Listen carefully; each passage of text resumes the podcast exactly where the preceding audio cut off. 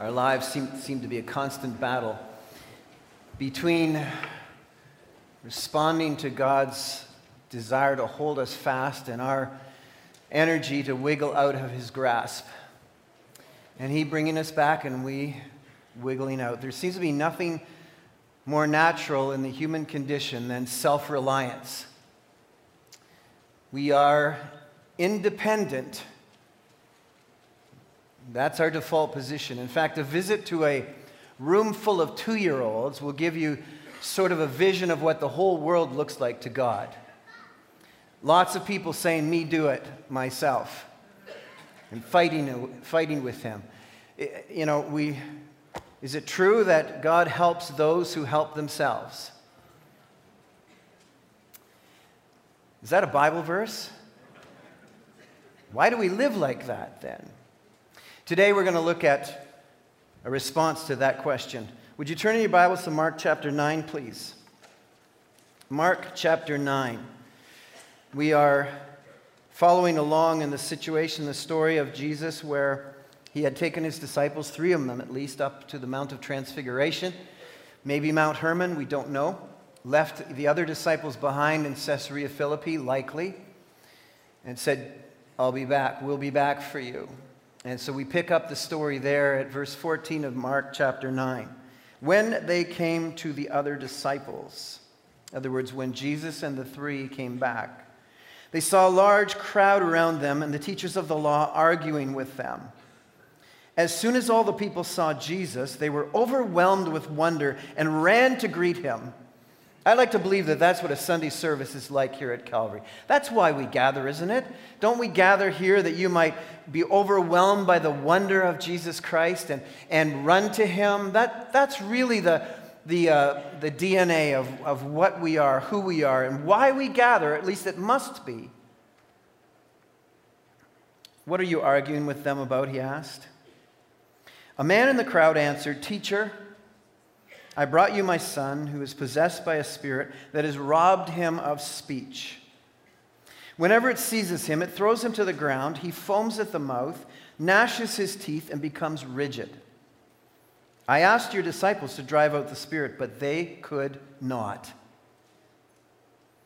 "O unbelieving generation," Jesus replied, "how long shall I stay with you? How long shall I put up with you? Bring the boy to me." So they brought him. When the spirit saw Jesus, it immediately threw the boy into a convulsion. He fell to the ground and rolled around, foaming at the mouth. Jesus asked the boy's father, "How long has he been like this?" "From childhood," he answered. "It has often thrown him into fire or water to kill him. But if you can do anything, take pity on us and help us." "If you can," said Jesus, "everything is possible for him who believes." Immediately the boy's father exclaimed, "I do believe. Help me overcome my unbelief." When Jesus saw that a crowd was running to the scene, he rebuked the evil spirit. "You deaf and mute spirit," he said, "I command you, come out of him and never enter him again." The spirit shrieked, convulsed him violently, and came out. The boy looked so much like a corpse that many said, "He's dead." But Jesus took him by the hand and raised him or lifted him to his feet, and he stood up. After Jesus had gone indoors, his disciples asked him privately, "Why couldn't we drive it out?" He replied, "This kind can come out only by prayer." Seems appropriate we should pray. Our Father, this is the Word of God. We thank you for your grace to us and mercy and kindness. We thank you, Lord God, that you've brought us here this morning. We thank you that you have led us already into the presence and throne room of the King of Kings. We thank you, Lord, for the wonder of Jesus Christ that has overwhelmed us already in the singing and praising and prayer. Now we run to Jesus, O Lord, because he has the words of life. And we pray that you would open up our hearts and our minds to hear carefully what you have for us.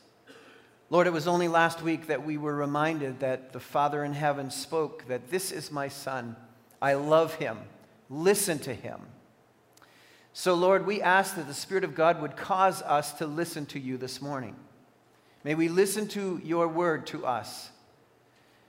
Lord, I pray that we would obey what you teach us. I pray that we would respond with commitment and love for you. And I pray, oh God, that you would strengthen our lives, because we gathered this morning, Lord, with various levels of flaws and failures. We've come here this morning, oh God, desiring your power in our lives. We've come here this morning because we need to be filled up with the things of God.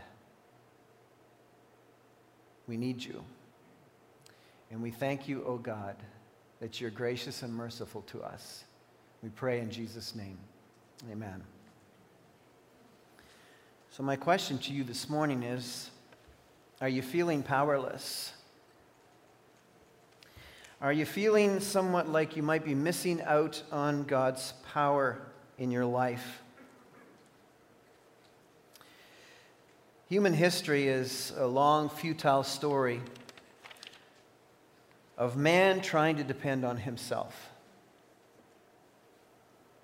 If success ever does come, it's because the providence of God, God's grace, beats him to the incident. The total strategy of the average person is, I can do it, ignoring God, trying to live their lives themselves. But the question as we gather in a church this morning is not what the average person is thinking, but what about us? Are we living like those who don't know the Lord? Is it possible that we might be? This story has a penetrating uh, journey into our hearts. It should, it will. Because if you're feeling somewhat powerless or believe that there's more that God has for you, but for some reason, your spiritual game just isn't there, this story may offer some advice. So what are you doing? What am I doing to practically break myself from the habit of self-reliance? Because it is the natural default. I can do this. I've got this. Do you know its signs? Can you tell what it looks like? Trusting in self, I mean. Jesus had some pretty important things to say here in this particular story about trust and self-reliance and independence. And he offers this phrase, this one statement in verse nineteen, whereby the rest of this story pivots. Oh, unbelieving generation. So you say this morning to yourself, well, if that's the paramount phrase that we're looking at, then it really doesn't apply to me. Because I'm here this morning, I'm in church. Jesus surely couldn't be talking about me. Well, we better look carefully. Jesus and his three disciples who had gone with him to the Mount of Transfiguration had returned from their road trip and their spiritual life conference on the top of the mountain. They got back and they found an unruly scrum of theologians and disciples and a desperate father and a demon-possessed son. Quite a scene, quite a skirmish was going on. You've got the religious skeptics, yet theologically filled.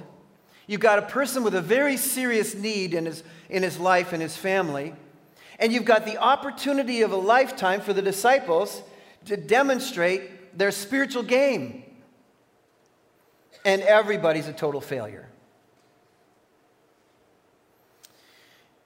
The disciples, by the way, had already been deputized to defeat demons.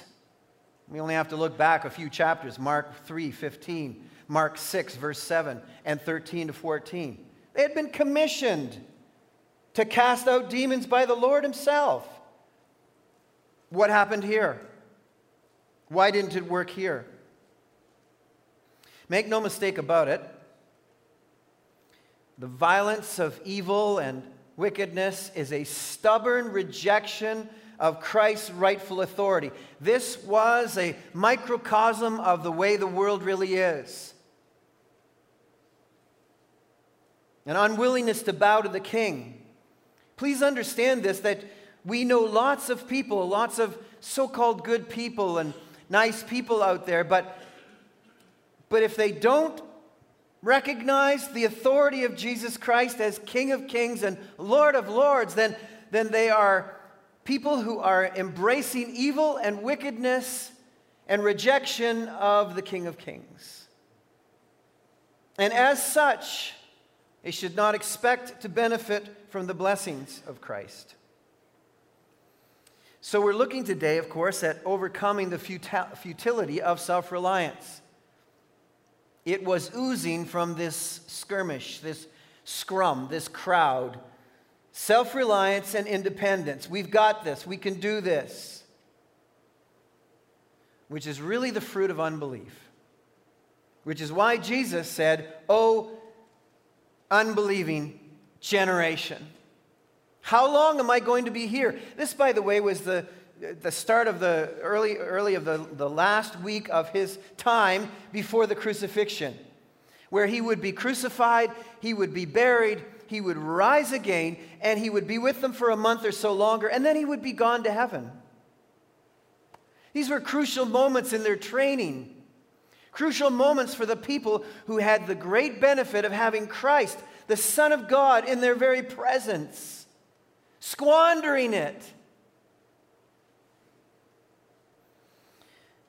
Most commentators want Jesus in this exclamation to be referring uh, to the unbelievers who were there. Others are uh, proposing that he was speaking to his disciples, because they are uh, the most near reference in the text. In verse eighteen, it says, your disciples, um, you know, I asked your disciples to drive out the spirit, but they could not. And then Jesus immediately exclaims, "Oh, unbelieving generation." I am persuaded, having studied this text before and studied it again carefully, that Jesus is referring to everybody. And not just this little scrum in Palestine two thousand years ago. I'm firmly convinced he's shouting this phrase at Calvary Baptist Church this morning. "Oh, unbelieving generation." We're going to explain why I believe that. I just want to share two thoughts with you this morning, but they're two long thoughts, so don't get excited about that. Two important thoughts that I think the text, the direction the text takes us in. What is required to spot self-reliance in our lives, independence in our lives, and how to, how to see that change. So there's something for everybody. Are you unbelieving? You're going to say, "No, I'm not unbelieving. I'm in church this morning." Well, maybe you are, and you don't know it. The first thing I see here is um, represented by the teachers of the law, the father who had the son that was demon-possessed, what I call positional unbelief. When Jesus is speaking, "Oh, unbelieving generation," he is talking about, first of all, positional unbelief. Unbelief concerning what God can do. Classically, what we would call, as people who are in an evangelical church, unbelievers. He's, he's talking about those people that in position are not believers in the King of Kings and the Lord of Glory. They're not believers. The desperate father, the boy possessed by an evil spirit, which mimics epileptic-like conditions. But more than that, he can't speak and he can't hear either. You have a group of religious authorities, leaders, teachers of the law, theologians, that seem to be more interested in debunking the teaching of this teacher called Jesus than they are in who the Lord really is. You say, that's, that's crazy. Theologians trying to debunk Jesus? We have, We have hundreds of churches today. Hundreds of churches today. People gathering in those churches, debunking what Jesus teaches.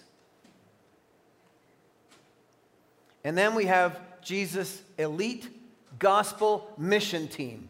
Nine disciples who've been hanging out with him and being trained by him, discipled by the Lord himself. It's not a better D C than that. And they've got no spiritual game. How? Why? How could that happen? How could you have the best discipling community leader ever as your trainer and instructor, and you have no spiritual game in a crisis moment?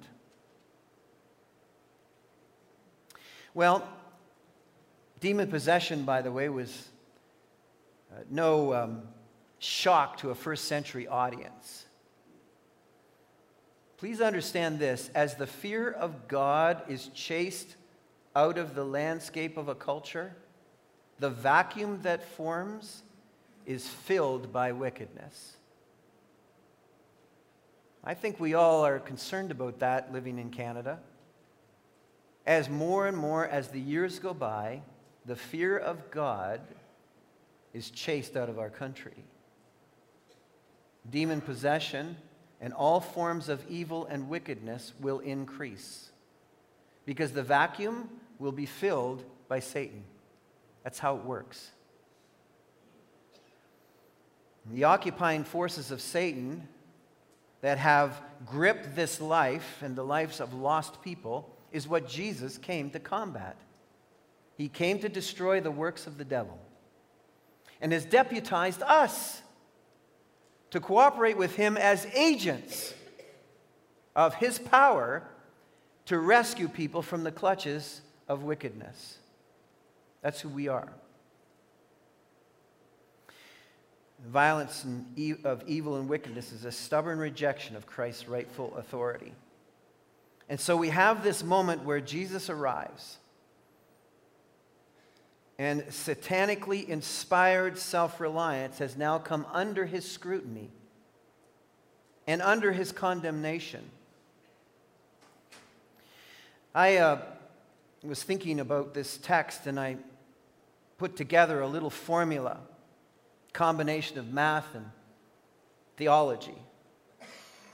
Something for everybody. For an engineer, Don, something for a theologian.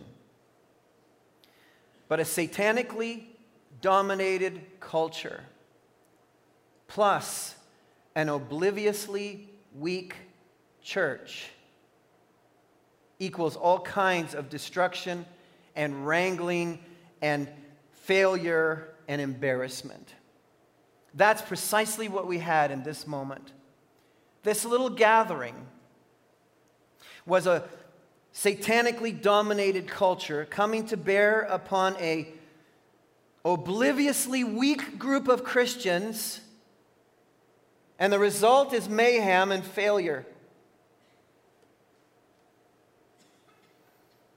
What kind of a church are we?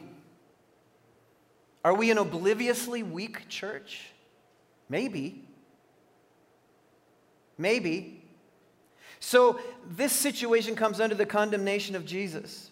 Gives them a dire warning. In fact, the questions he asks, how long, how long, twice, are, are somewhat referencing Psalm ninety-five, nine to eleven, when God is frustrated with his people Israel, and he's asking the question, how long am I going to put up with you before judgment comes upon you? And as Jesus looks at these people standing before him, not recognizing, refusing to recognize who he is, he's asking the same question, how long, how long? And he looks at them and realizes that within forty years or so, some of the people standing before him's bodies are going to be strewn over Judea as the Romans purge the land as agents of God's judgment against Israel.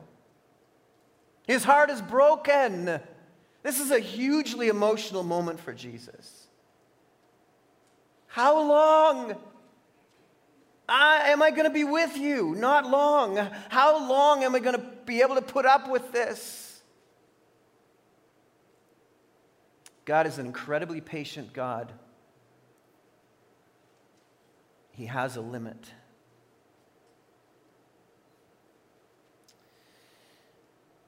And so G- Jesus asks the Father there, um, how long has this boy been like this? Tell me about him. And he says, well, it's, you know, he's often thrown him into the fire and the water to kill him. Jesus, by the way, isn't looking for some sort of medical diagnosis here, as if he somehow gets his clipboard out and, and as a doctor is looking at the symptoms of problems here. Every time Jesus does something like this, he's reviewing for us and for the Father who was there the state of helplessness we are in without Jesus. What have you been able to do? What have you been able to accomplish? This evil spirit has been trying to kill my son for years. Nothing. I, I've been able to accomplish nothing. I'm completely helpless and hopeless. And so he comes to Jesus and recognizes a special heart in this great teacher. A heart of kindness, a heart of compassion, a heart of pity. But he doesn't believe in him. How do I know that? How do we know that?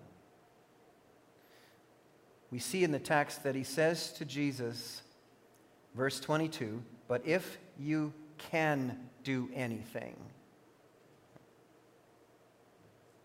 if you can do anything, he believes Jesus cares, he believes Jesus is kind, but he doesn't believe in Jesus' power. Our churches are filled with people just like that. They're interested in the teachings of Jesus because Jesus is a nice man. He was a kind man. He did good things for people. They like to come to churches that talk about that. They like to hear the stories of a kind Jesus because all week long they're beat up by people. They love to hear nice stories about a nice person. But they sit in churches like ours, like Calvary, and listen week after week to the teachings about a nice Jesus, but in their heart of hearts, they don't really believe that he can help them. That's why Jesus exclaims, if you can. He didn't jump on the pity thing. He didn't jump on that statement or the help us. That wasn't what grabbed Jesus' attention. What grabbed Jesus' attention was that phrase, if you can. If I can, do you know who I am? If I can. And so he says to him, everything is possible for him who believes. Now this goes in all kinds of crazy directions, but it shouldn't. Let's not make it say more than Jesus is making it say. Jesus is making it obvious. He's talking about an unbelieving generation, an unbelieving generation in whom? An unbelieving generation in him. Everything is, a, is possible if you believe in me, Jesus is saying. The object of your belief. Not that somehow you're believing in your ability to believe. If I could just believe enough, if I could just have enough faith, I could imagine something that would come to pass. That's magic. That's not Christianity. Christianity is the object of our faith. It is believing in the Christ of Christianity. If you would just believe and know who I am, I am the God who called the universe into existence. If I can... If I can take care of this demon-possessed son of yours, if I can, do you know who I am? This is positional unbelief. This is the story, the reality of the people of our world. This is the case of people sitting in these chairs, some of these chairs this morning in this room. You don't really believe.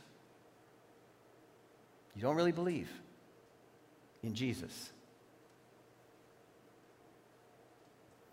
Perhaps you're heavily affected by some disappointing experiences in your life.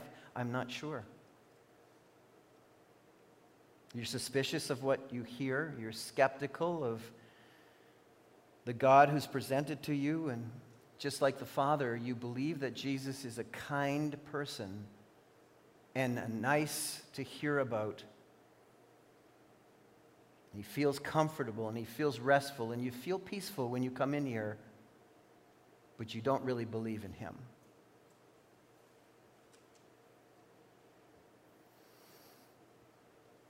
Jesus is making the point that anything can be done for the one who believes in a can-do, almighty, all-powerful God.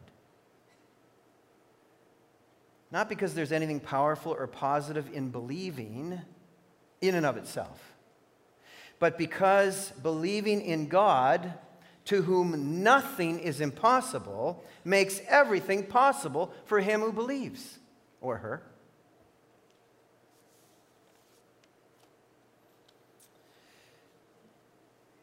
Immediately, it says here, the boy's father exclaimed, "I do believe." And then he gives this powerful backstory statement, "Help me overcome my unbelief." Jesus has brought him to a place of repentance. This is genuine repentance. If you can, what does repent look like? Repent looks like this: I do believe. Repentance declares ourselves a total, impotent, helpless bust. And unless Christ helps us in every way, including to believe, we won't. We can't. It's impossible. So he says, I believe, oh Lord, I believe, but help me in my unbelief. Take charge of my life. Help me chase away every remaining vestige of self-reliance and independence, that I might throw myself entirely on you. Lord God, help me believe.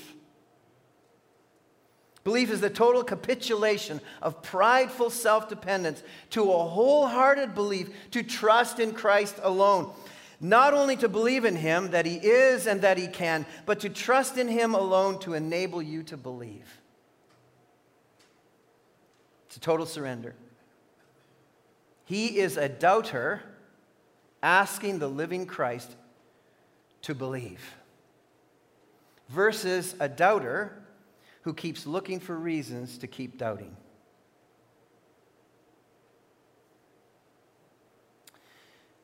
When Jesus saw that a crowd was running to the scene, he rebuked the evil spirit.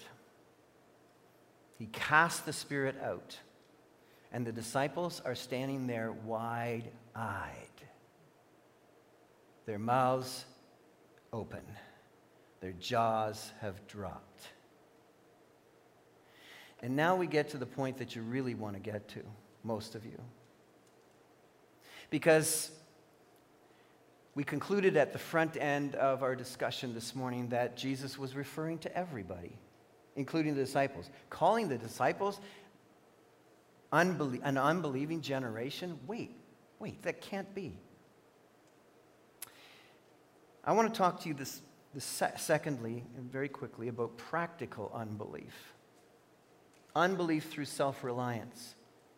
We're going to have to invite a sanctified imagination for a moment, because we're only going to look at two verses, and we don't really know very much other than they went into indoors in private, and something happened between the disciples and Jesus. And we know only two lines, a question and an answer. So put yourselves for a moment, because it's not going to really drill itself into your heart unless you do. Put yourselves for a moment. If you are a believer in Jesus, put yourselves in the mo- for a moment in the shoes of, or the sandals, I guess, of the disciples. They're standing there. They're witnessing what's going on. They've seen, they've heard Jesus say, oh, unbelieving generation, and all of them looked at each other, and I'm sure they were saying, Andrew, he's not talking about us, so relax. Philip's like, well, and then Thomas is like, well, you know, who knows? But here's what they witness. Jesus calling people an unbelieving generation, and then says to the Father, as he heals the Son, everything is possible for him who believes. Now think of yourself standing there hearing that. Everything is possible for him who believes.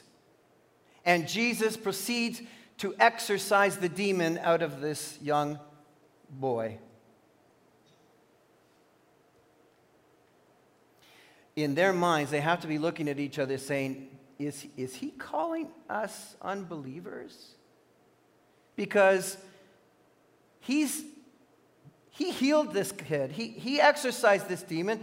And he said that it would take place for him who believes. So why didn't it happen for us? And they say, we, we got to ask Jesus this question. And so they're like, hey, um, I'm not asking him.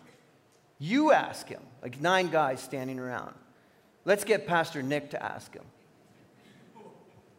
Pastor Nick's like, I'm not asking him. Go, go get Pastor Kelvin to ask him. Surely he won't get upset with Kelvin. Calvin's like, I'm not going, guys. So I notice in the text that it says, um, his disciples, plural. They're like, like, let's all of us ask him. All nine go to him. And they ask the question, why couldn't we drive it out? Jesus was like, I thought you'd never ask. You ever ask Jesus a question? He will answer you. And you might not like the answer you get. Why couldn't we do this? Now, this is a huge embarrassment to us, Jesus. You commissioned us to cast out demons. Is your commission not good enough? Is it our theology? Is it our technique? Could we have maybe sung a song? Should we have had one more worship song today? Would, would the power of God rested on us if that had have happened? Is it all about technique and order of service? Is that what's wrong? Why couldn't we drive it out? Surely you're not suggesting to us that we are in the category of unbelieving generation, are you?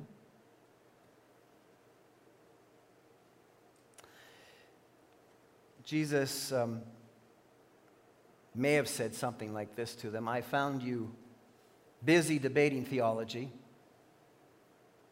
quibbling over technique with the teachers of the law, the people who ought to know better, great theologians.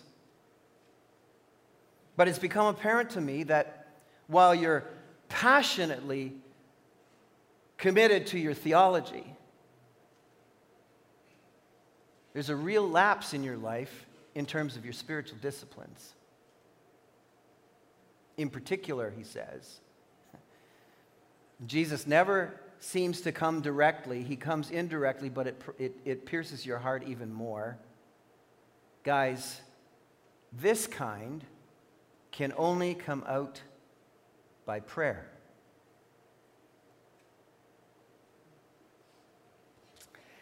So they start looking at each other. Why didn't one of you say we should pray? What's wrong with you guys?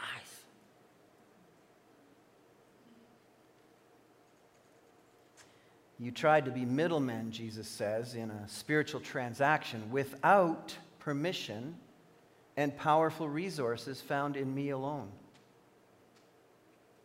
And I'm going away soon. Is this how it's going to be? Out of sight, out of sight, out of mind. You're going to try to, you're going to try to go this on your own. You think that you can do this in your own strength. You think that you can take on the enemy, the wicked one, with your own strength. Beloved, listen. Calvary. The powers of wickedness are more than a match for us in our own strength. We're sitting ducks. We have no possible way of combating evil if we are depending on our own strength. Yes, I commissioned you to cast out demons. Yes, I'm giving you gifts. You didn't pray. Guys, you didn't pray. You know, the tragedy of this, had Jesus not have come along, is the Father in heaven was willing to exorcise this boy of that demon if only someone would just pray.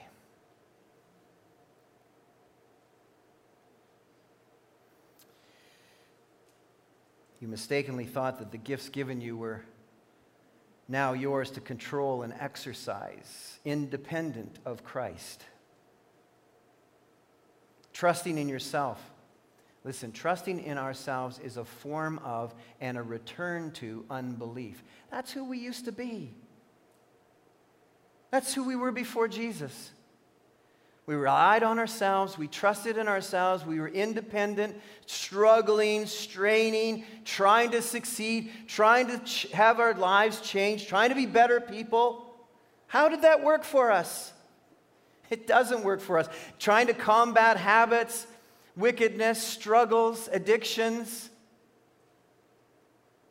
the pressure and forces of the, of the evil one. How did that work for us on our own? He looks at his disciples and says, why would you go back to that? Why, when I go away, why would you go back to that, relying on yourselves? You couldn't do it before me.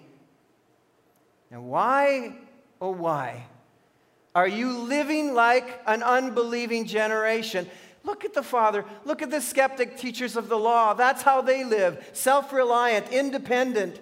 You just fit into the same category. You waltz up on your own strength and try to cast this demon out. You think they hadn't tried to do that? You think the Father hadn't tried to do that? A catastrophic flaw takes place. And if allowed to go unchecked at this point, would result in them training to be independent going forward. And if you're wondering why the Father lets you fall flat on your face on a regular basis, I, I, I'll speak for myself. I won't speak for you. Why the Father lets me fall flat on my face, it's a reminder, Rick, you're trying to go it alone. You're trying to go it on your own savvy. You're trying to go it on your own, relying on yourself, on your own independence. And I'm not going to reward spiritual effort done in your own strength. I'm not. I'm not, because if I do, it'll train you to walk away from me. It will train you to get distance from me. I'm going to let you fall down so that you have to ask me again, Lord God, why didn't it work? What, what, what's missing? And he'll answer you, you didn't pray. You didn't pray. You're not relying on me. It was ironic, I think, this morning that the lowest attendance in the prayer room before service was this morning. Not this morning, Lord. Not this morning. Want to be a powerless church? Just show up, find a nice atmosphere, love the music, love that Jesus is a nice guy, go home feeling inspired. Powerless. Powerless. The battle of malign evil requires full reliance upon the limitless power of God. William Barclay doesn't always say theology I agree with, but in this case he did.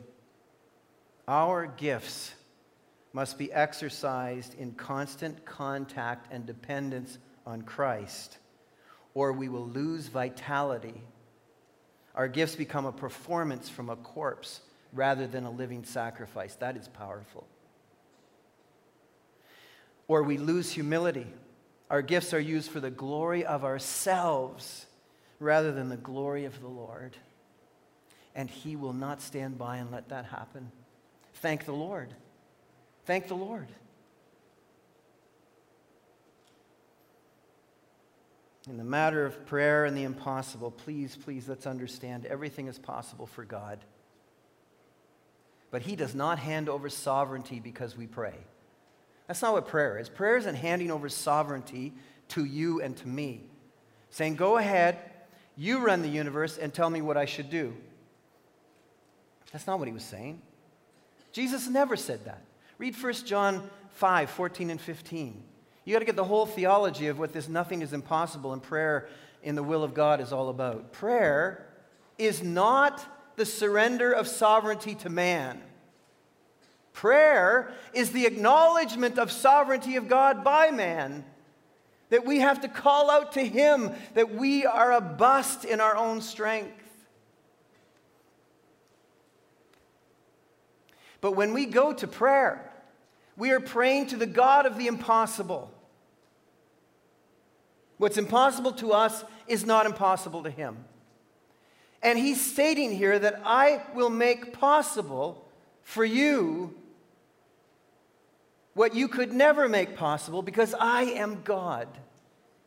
That's all. I will make it possible. So come to me and ask me. Call on me. Pray to me. Ask me for strength. Ask me for strength two ways. Ask me for strength to believe that I will do what you're asking me to do, and ask me for strength to accept if in my sovereignty it is not best for me to do what you ask me to do. Both ways, we need the strength of God to accept what God does in prayer. Either he will work through us as agents of prayer to accomplish the things that we ask him of, or he will work through us as agents of prayer to strengthen us, to trust in him fully, even when we can't see and understand what he chooses to do. Because we believe in him, not contractually, not if you give me this, then I will believe in you, but rather, no, I just believe. Help me in my unbelief.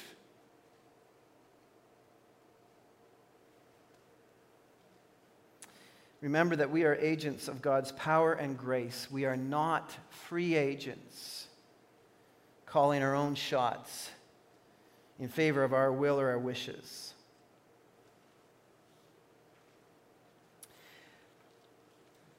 Prayer to God makes the possible possible. Whatever God decides is possible is possible for the person who believes in Christ. Father, I pray this morning and ask you on behalf of two possibilities here this morning. One, Lord, I pray for those in the unbelieving generation of which we are all, who are positionally unbelieving. They believe you are kind. They believe you are tender, that you have pity, and that you create a nice atmosphere for an hour on a Sunday morning. But they don't believe in you. They don't believe that you can, that you are all-powerful, and that we must cast our entire lives at your mercy to believe.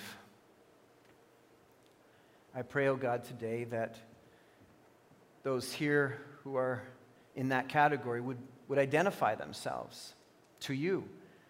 You already know who they are. And that there would be a repentance in this place. Lord, in my heart, I don't believe you can. I really don't.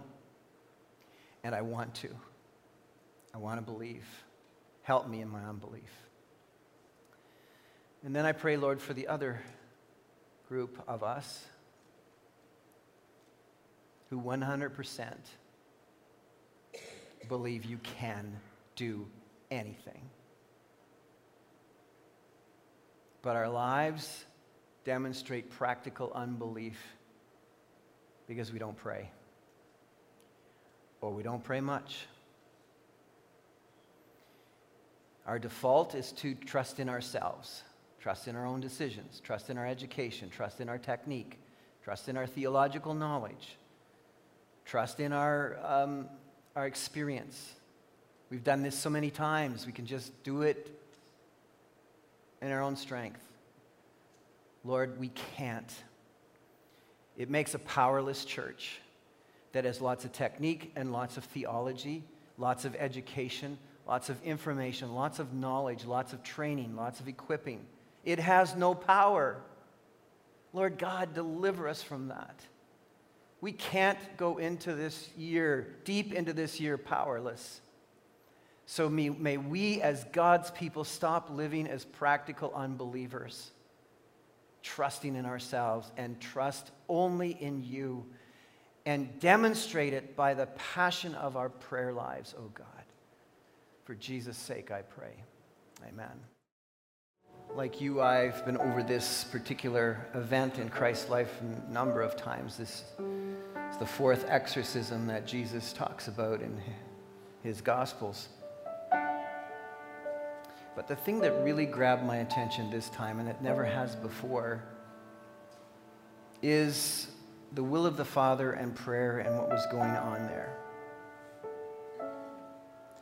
I want to leave you with uh, the impact of this. This was a crowd of people. There were theologians. There were unbelievers, in a classic sense. There were followers of Jesus Christ, close followers of Jesus Christ. And there was complete failure. Was it the will of God to exorcise the demon out of this boy? Yes, it happened shortly thereafter. But why didn't it happen? Because there was nobody to pray. James writes in his epistle, you have not because you don't ask. I wonder how many times God would have done something, but he didn't because we didn't ask, because we didn't pray. This one comes out only by prayer. Beloved, if I could encourage you to upgrade anything in your life this coming year, it's upgrade your prayer life. That Calvary would be a praying church is, is my heart's desire. That I would be a praying pastor. It has to start with me. That we would pray and pray and pray, because there's nothing we can do here in our own strength of any value. And powerless churches are such a frustration. What God is willing to do if we would only ask and trust him. Let's upgrade. Let's upgrade in our trust and demonstrate it by our prayer lives. I'm sure you, you need something from the Lord. Ask him. You know, every Sunday we like to gather here, our pastors. We'd love to have our pastors' wives here too, by the way. Other women, female leaders who want to be with us. We want to make this place a place of prayer. It'd be phenomenal if this would become a place of prayer. Surely you have things in your life that you need people to be praying for, that you need your leaders to be praying for. We hang around out here on purpose. Don't go so fast out that way. Come and pray. Let's pray this year. Ask God for things. He is a God who makes possible the impossible to those who believe in him. So come and join us. Father, we, we thank you. We, we've, uh, we've been moved of heart by this text. To have our Savior stand over our church and say, oh, unbelieving generation, is, is pretty hard to take. But I think you're doing that, Lord. I think you've done that this morning. I don't want to be part of an unbelieving generation. I want to be the people that you won't ask the question, how much longer am I going to be with you? How much longer can I put up with you? No, no. I want you to look at us, Lord, and say, well done, good and faithful servants. You trusted in me.